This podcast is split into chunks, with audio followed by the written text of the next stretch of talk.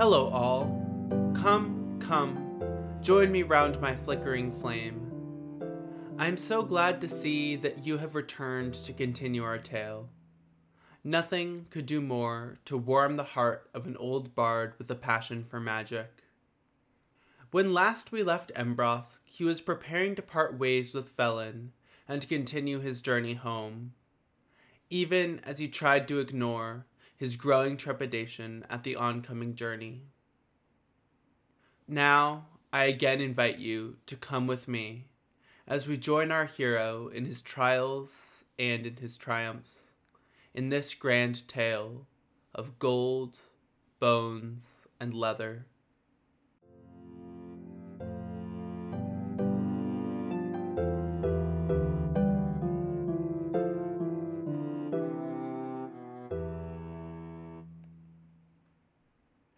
Embrosk curled up by the fire in the small hut, his eyes streaming with tears. He could smell the delicious scent of smoking meat, and he was finally feeling his icy fingers defrost. Five hours previously, he had been certain that his death was imminent. His potions had been used up, and his food stores had run out, and he hadn't seen another form of life in a very long time. Now he knew he would live for a little while longer. The hut was made of mud bricks, and it had a rounded exterior, with a hole in the roof to allow smoke to escape. The hut was just one room, but it was very neatly organized, with a soft fur bed against one wall, a few books stacked neatly by its side, and a vast store of food sectioned off and labeled by type. The deerskin door was swept aside as Embrosk's host entered the doorway. It was a large ogre man, nearly seven feet tall, dressed in clothes of woven reeds. He had lanky limbs, but well-developed ropey muscles along his arms. His horns were small, just peeking out over the top of his frizzy red hair. His complexion was fair, and his dark eyes were intense. The conspicuous burns along the side of his face told a dark story that Embrosk was yet to hear. "Are you comfortable?" the ogre asked Embrosk in a voice that was unusually high for an ogre. Embrosk nodded silently, the tears still staining his cheeks with their salt streaks. "You are not in good shape," the ogre noted, looking down at Embrosk where he lay by the fire. "I will bring you food. I am uncertain if the food that I normally eat is good for humans, but I think that something is better than nothing." The ogre lumbered to the side of the fire, opposite where Embrosk lay. He used a pair of iron tongs to remove a hot stone from the center of the fire, and he plopped it into a pot. Adding water, chunks of meat, and some other ingredients, he began to cook a stew. Feeling began to come back to Embrosk's hands and feet as he warmed them by the fire. He propped himself up on his elbows and with difficulty managed to get himself into a sitting position. The ogre looked up from the stew at his cold, tired human guest. "It will be ready soon," he said. "Meanwhile, you can tell me your name and what you are doing here in the depths of the fallen nation of Cadmon." Embrosk took a deep breath and stared into the flames, his eyes downcast, his expression desolate. My, my name is Embrosk," he said. His voice was low and raspy. He had stopped crying, but his eyes still sparkled with tears. The ogre nodded, stirring the pot as he did so. His eyes remained fixed on Embrosk's figure. "My name is Aio," he replied. "Why are you here? I have not seen a human in many years." Embrosk took a deep breath, but he did not answer the question. He did not know where to begin. He did not know how to describe the strange music that had guided him off the path to home and into the forests. He cast his mind about, trying to formulate the words he needed, but he came up with nothing. Aio used a large ladle to spoon the stew into two large bowls. He handed one to Embrosk, who took a long sip of the broth. It tasted good, and it warmed his center. Aio walked to Embrosk and lowered himself to the floor, so that the two of them, the dark-haired human and the red-haired ogre, were sitting side by side. The ogre began to drink out of his own bowl, occasionally using his long, nimble fingers to fish out a piece of meat. After several minutes, Aio broke the silence. "You still have not told me why you are here," the ogre stated plainly. His question was again met with Embrosk's silence. Embrosk wanted to tell him. He wanted to respect his gracious host who had provided him with a fire to sit by and a warm meal to fill his belly. But the music, the music that now guided Embrosk, was not something that he could describe. How did one put words to that, to that feeling? The day after he and Felin had parted ways, Embrosk had been walking, and he had heard something. It sounded like a gentle strumming coming just from off the side of the trail. He called out, asking who was there, but was met with no answer. Tentatively, he took a couple steps off the trail, seeking to investigate the sweet sound. He heard it again, soft, beautiful chords, which could only be several feet from where he stood. Again he followed, seeking the source of the simple yet delightful music. He continued to follow it in a sort of trance, unaware how far he was being guided from his path. The music brought him more than calm. It brought him certainty. He knew in his heart of hearts that he had to find its source. It was a magical drug that exceeded the potency of Embrosk's strongest potions. The music surrounded him, floating its way gently into his soul. It was as if someone had lit a low-burning fire in his belly, and that fire was spreading its warmth to the rest of his body. Then suddenly, the music stopped. He had only an instant to grieve the loss of the delectable chords before he dropped out of consciousness. Nearly half a dozen times, he had attempted to find his way back to the ancient path that stretched from the Butserian border down into the human villages. And every time that he had found his way, the music had pulled him from his path yet again. Every time he heard it, he knew he was close. He just needed to take a couple more steps, go a little faster. But it was always just beyond reach. What had started as a curiosity had quickly turned into an obsession. He would follow it far from his path and would be left unconscious on the floor, still ignorant to the source of the enchanting sounds that had begun to define his life. Every time that the music left him, stranded in the middle of nowhere, cold, tired, hungry, and lost, he had promised himself that next time he would fight the urge to follow. He would ignore it. He would throw off its charms and find his way home. But as soon as he heard it, he had neither the time nor the will to protest. He would simply give in. "Embrosk," Aio addressed him, "are you all right?" Embrosk jumped, shaken from his thoughts. He was vaguely aware that his eyes had glazed over, and he was quite sure that he had been swaying back and forth to the music that still played in his memory. He looked up at his host and gave a weak smile. I'm, I'm, I'm sorry, he said, once again feeling tears spring to his eyes.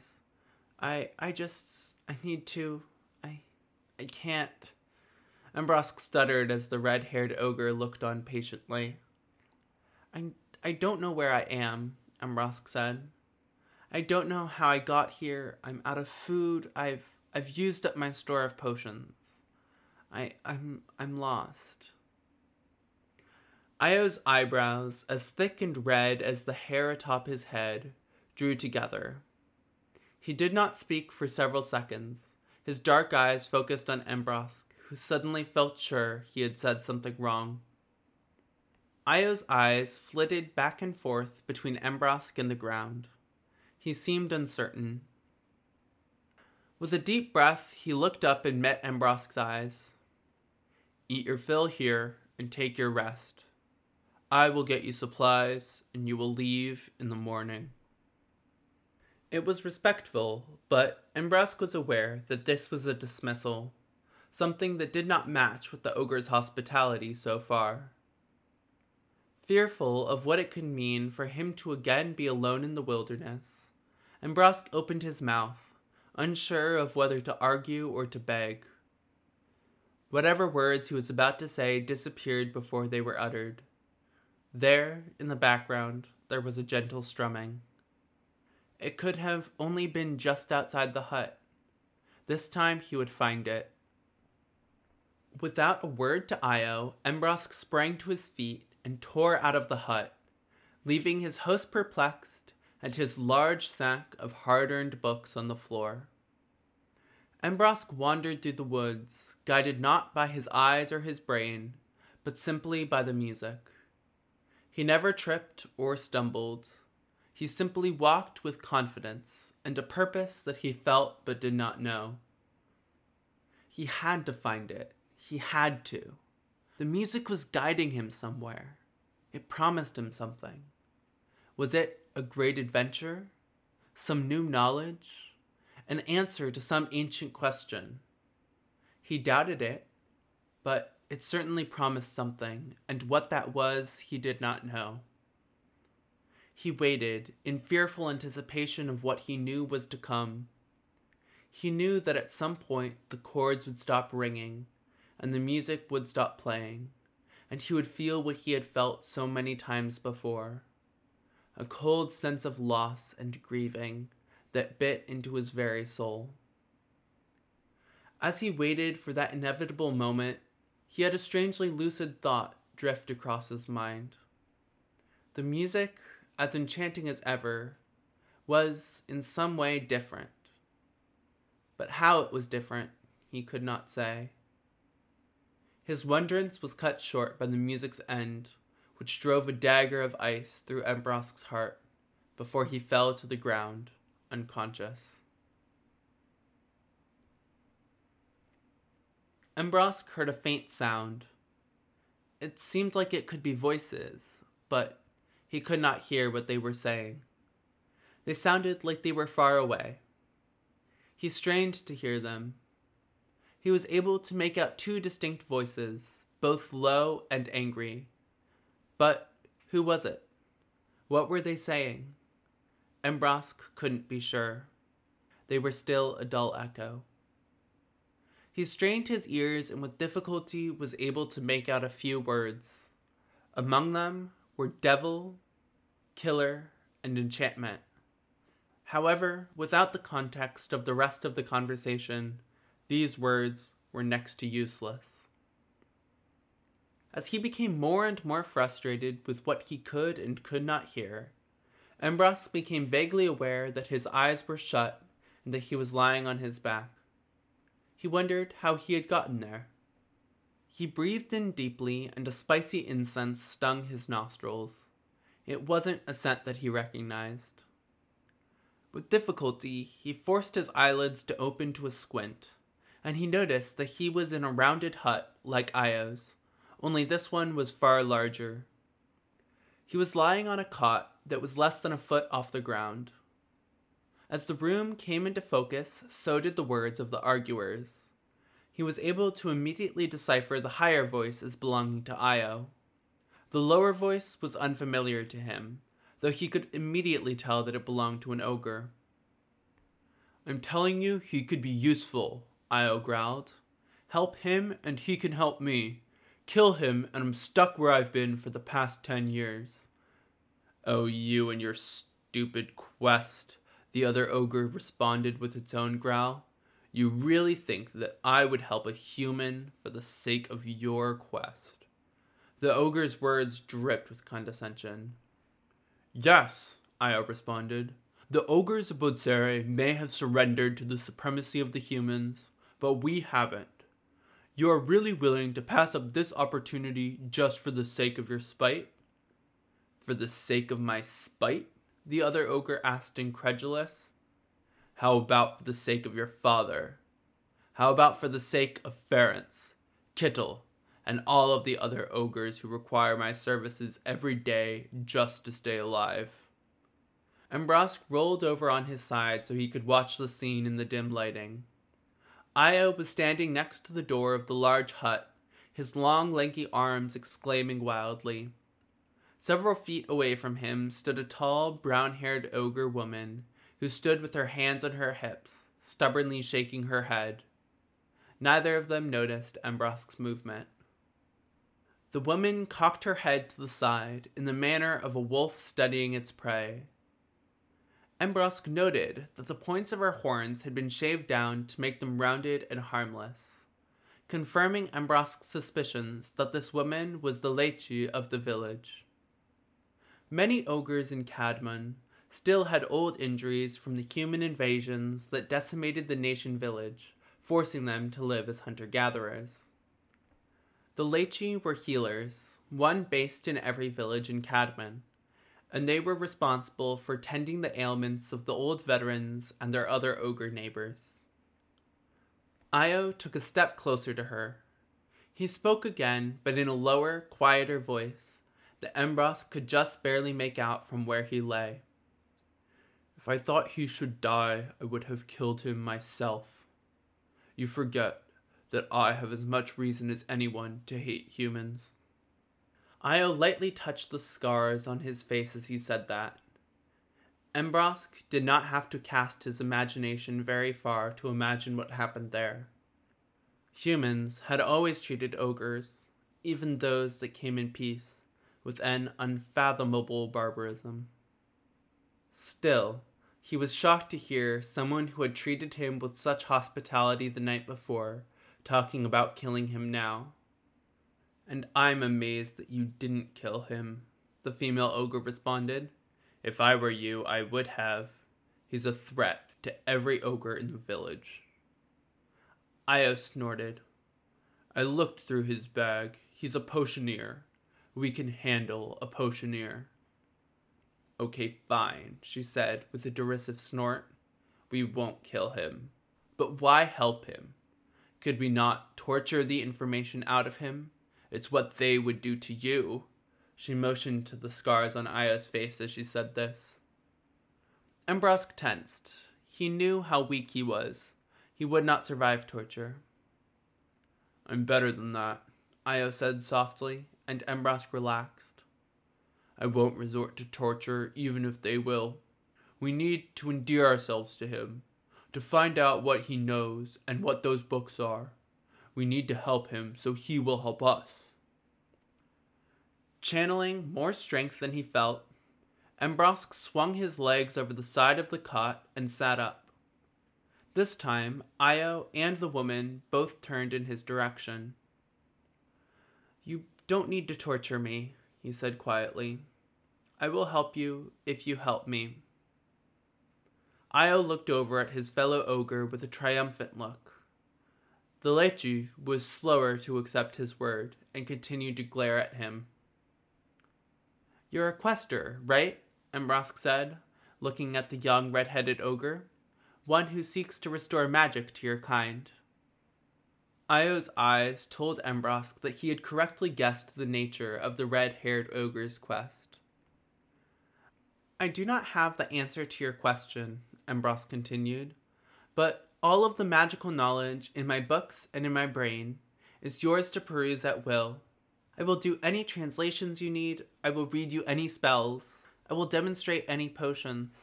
I will help you however I can if you are able to help me. The Lechi continued to look at him suspiciously. What kind of help would you request of us? I figure we're doing you enough of a favor by leaving you alive. Embrosk breathed in deeply. He had a chance here to throw off the music and return to his king in time. Embrosk loved the music. He loved hearing its sweet chords. He loved the purpose and desire that it filled him with. But this had to end. He had to go home. I need information, Embrosk said, looking up at the Lechi, about the other lost scholars who have ended up in Cadmon. There's a force that corrupts my body and impinges upon my free will. It was the force that led me off the trail home, that took me to Ayo's house, and guided me away from it last night, causing me to abandon my precious books. I believe the other lost scholars were guided by this very same force. I need to know what happened to them. I need to know if they were able to fight it. The Lechi's face was stony and unreadable. Embrosk remembered that this same woman had wanted to kill him only minutes before. Her eyes scanned him, and he tried to make himself look as small and unintimidating as possible. "You're a potioneer?" she asked. Embrosk nodded. "And you know how to make healing potions?" Embrosk nodded again. Healing potions were uncomplicated and constituted the majority of the books that he had with him. "Very well," the Lechi said. "You will brew healing potions for my patients. That will be your payment for the harms that your kind has exacted on the ogres of Cadmon. The potions will buy your life. You will also help Aio on his foolworthy quest. That will buy you the information that you seek." Embrosk breathed a sigh of relief and nodded his head in agreement with the deal. "In the meantime, you'll return to Ayo's hut," she continued. "I will not defile my own with the presence of a human. Tell me when my potions are ready. Now leave," she said, motioning to the deerskin flap of her door. "Both of you." Embrosk nodded, and on uneven feet, still shaking with exhaustion, he exited the door, following the large, lumbering figure of Aio, back towards the hut where he had been the previous night.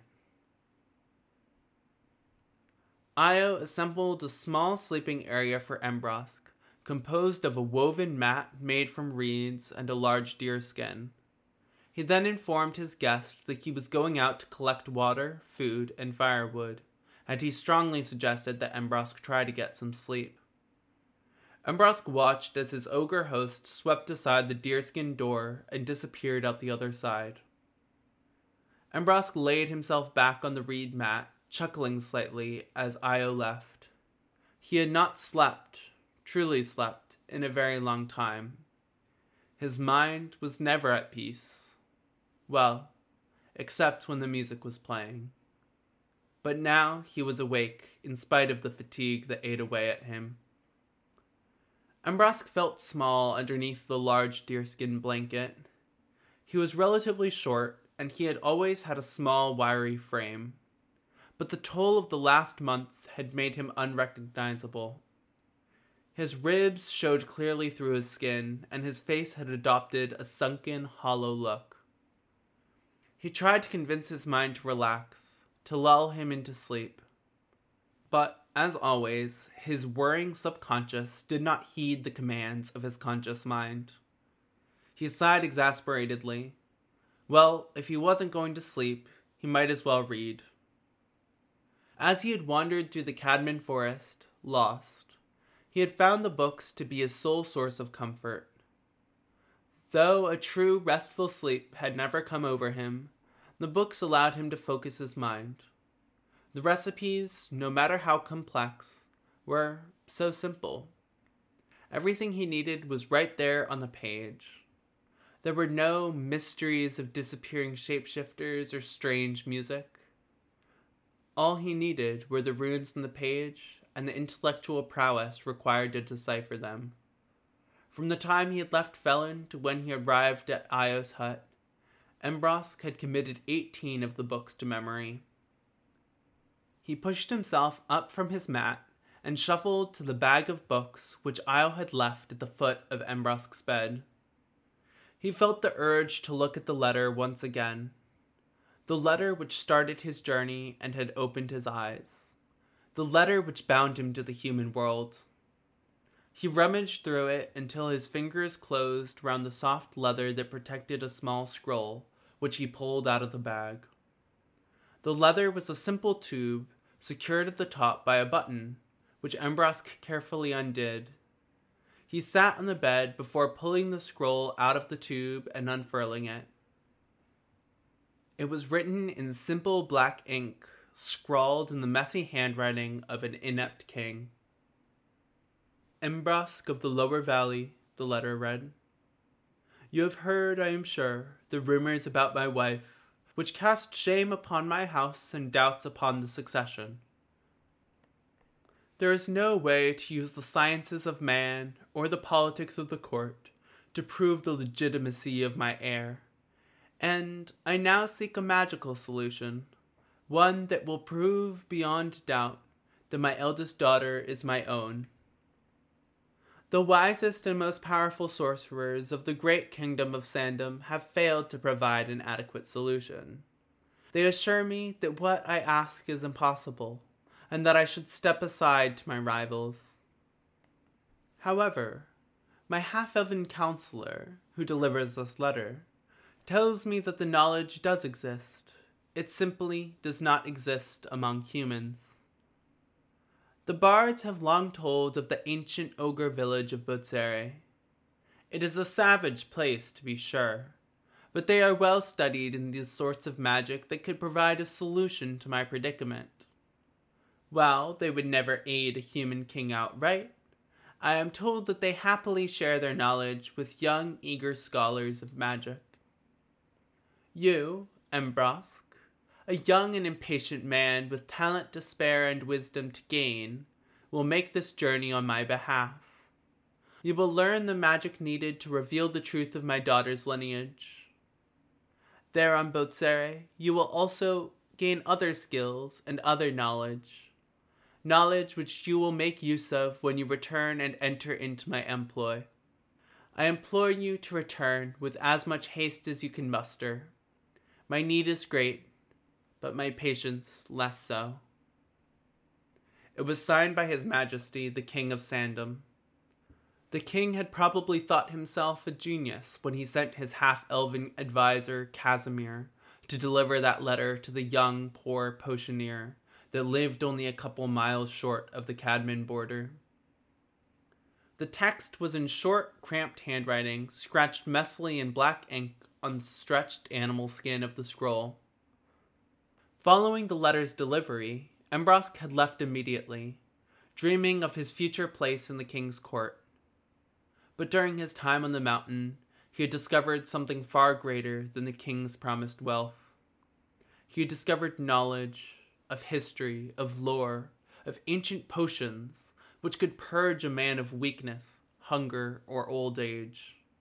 The world was so much bigger than the cold, damp walls of a castle, and the tunes of a traveling bard. And beneath it all, there was another search, a deeper search, that occupied the soul of the mountain, and soon began to stir Embrosk's curiosity. He had found the answer to the king's query in his first four months on the mountain. But this other search was one which could change the understanding of magic forever, and it occupied the next four and a half years of Embrosk's life atop Butsere, and in that search, Embrosk had failed. Now he returned to the petty, desperate, and impatient king, ready to act the servant to a lesser man.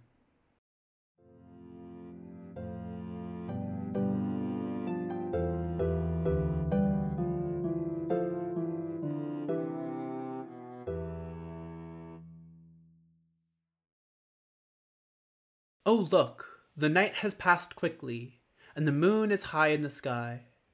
And so, yet again, I must pause the telling of this tale. But fear not.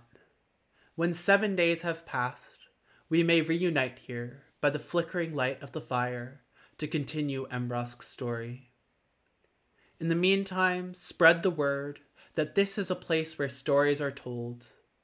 Tell your friends near and far that there is room for them around this hearth, so we can continue to tell this wondrous tale of gold, bones, and leather.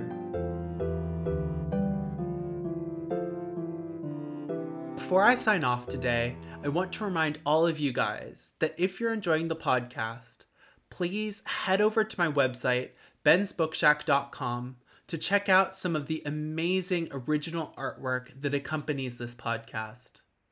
It really helps bring the scenes to life, and it was done by the amazingly talented Celeste Shiflett. If you want to see any of her other work, her portfolio is linked in the show notes down below.